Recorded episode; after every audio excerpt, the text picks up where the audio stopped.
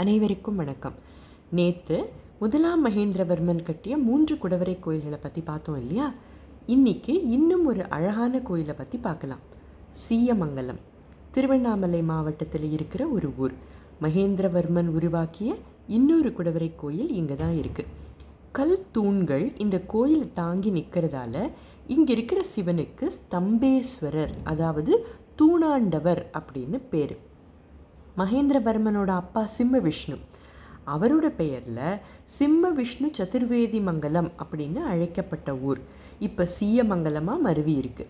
கல்வெட்டில் அவனி பாஜன பல்லவேஸ்வரம் அப்படிங்கிற குறிப்புகள் இருக்குது நீங்கள் கெஸ் பண்ணினது சரிதான்.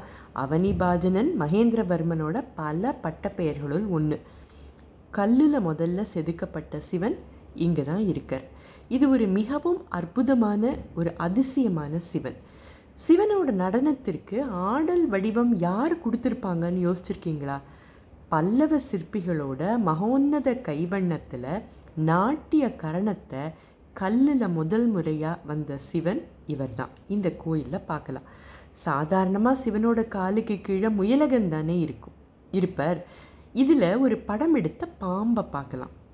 பல்லவர்கள் ராஷ்டிரகூட்டர்கள் சோழர்கள் விஜயநகர மன்னர்கள் இவங்க எல்லாருமே திருப்பணி செஞ்சுருக்காங்க.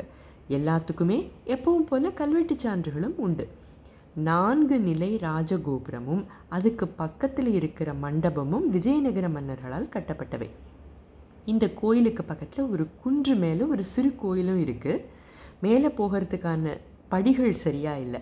ஸோ இன்கேஸ் நீங்கள் போக பிளான் பண்ணினீங்கன்னா ஜாகிரதையாக போயிட்டு வர்றது பெட்டர் தேடி பிடிச்சு இந்த கோயிலுக்கு தப்பி தவறி போனாலும் பெரும்பாலும் எல்லாருமே இதுக்கு பக்கத்தில் இருக்கிற இன்னும் ஒரு சமண குடைவரை கோயிலை பார்க்காமலேயே வந்துடுவாங்க விஜயாத்ரி அப்படிங்கிற குன்று மேலே எட்நூற்றி தொண்ணூற்றி ரெண்டில் கங்கமன்னன் ராஜமல்லன் கட்டின குடவரை கோயில். ஒரு பாறையில் மகாவீரர் பார்ஸ்வநாதர் பாகுபலி இவங்க சிற்பங்களை எல்லாம் செதுக்கி வச்சுருக்காங்க. ரொம்ப சுத்தமாக பராமரிக்கப்படுற இந்த தூணாண்டார் கோயிலுக்கும் இந்த சமண குடைவரைக்கும் போனால் பூஜை செய்கிறவர் அதுவும் எஸ்பெஷலி இந்த தூணாண்டார் கோயிலுக்கு பூஜை செய்கிறவர் வர வர வெயிட் கூட பண்ண வேண்டி வரலாம்.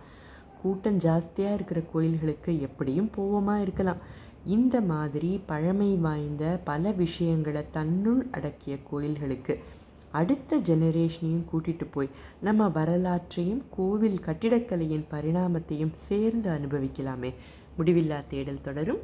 நன்றி வணக்கம்.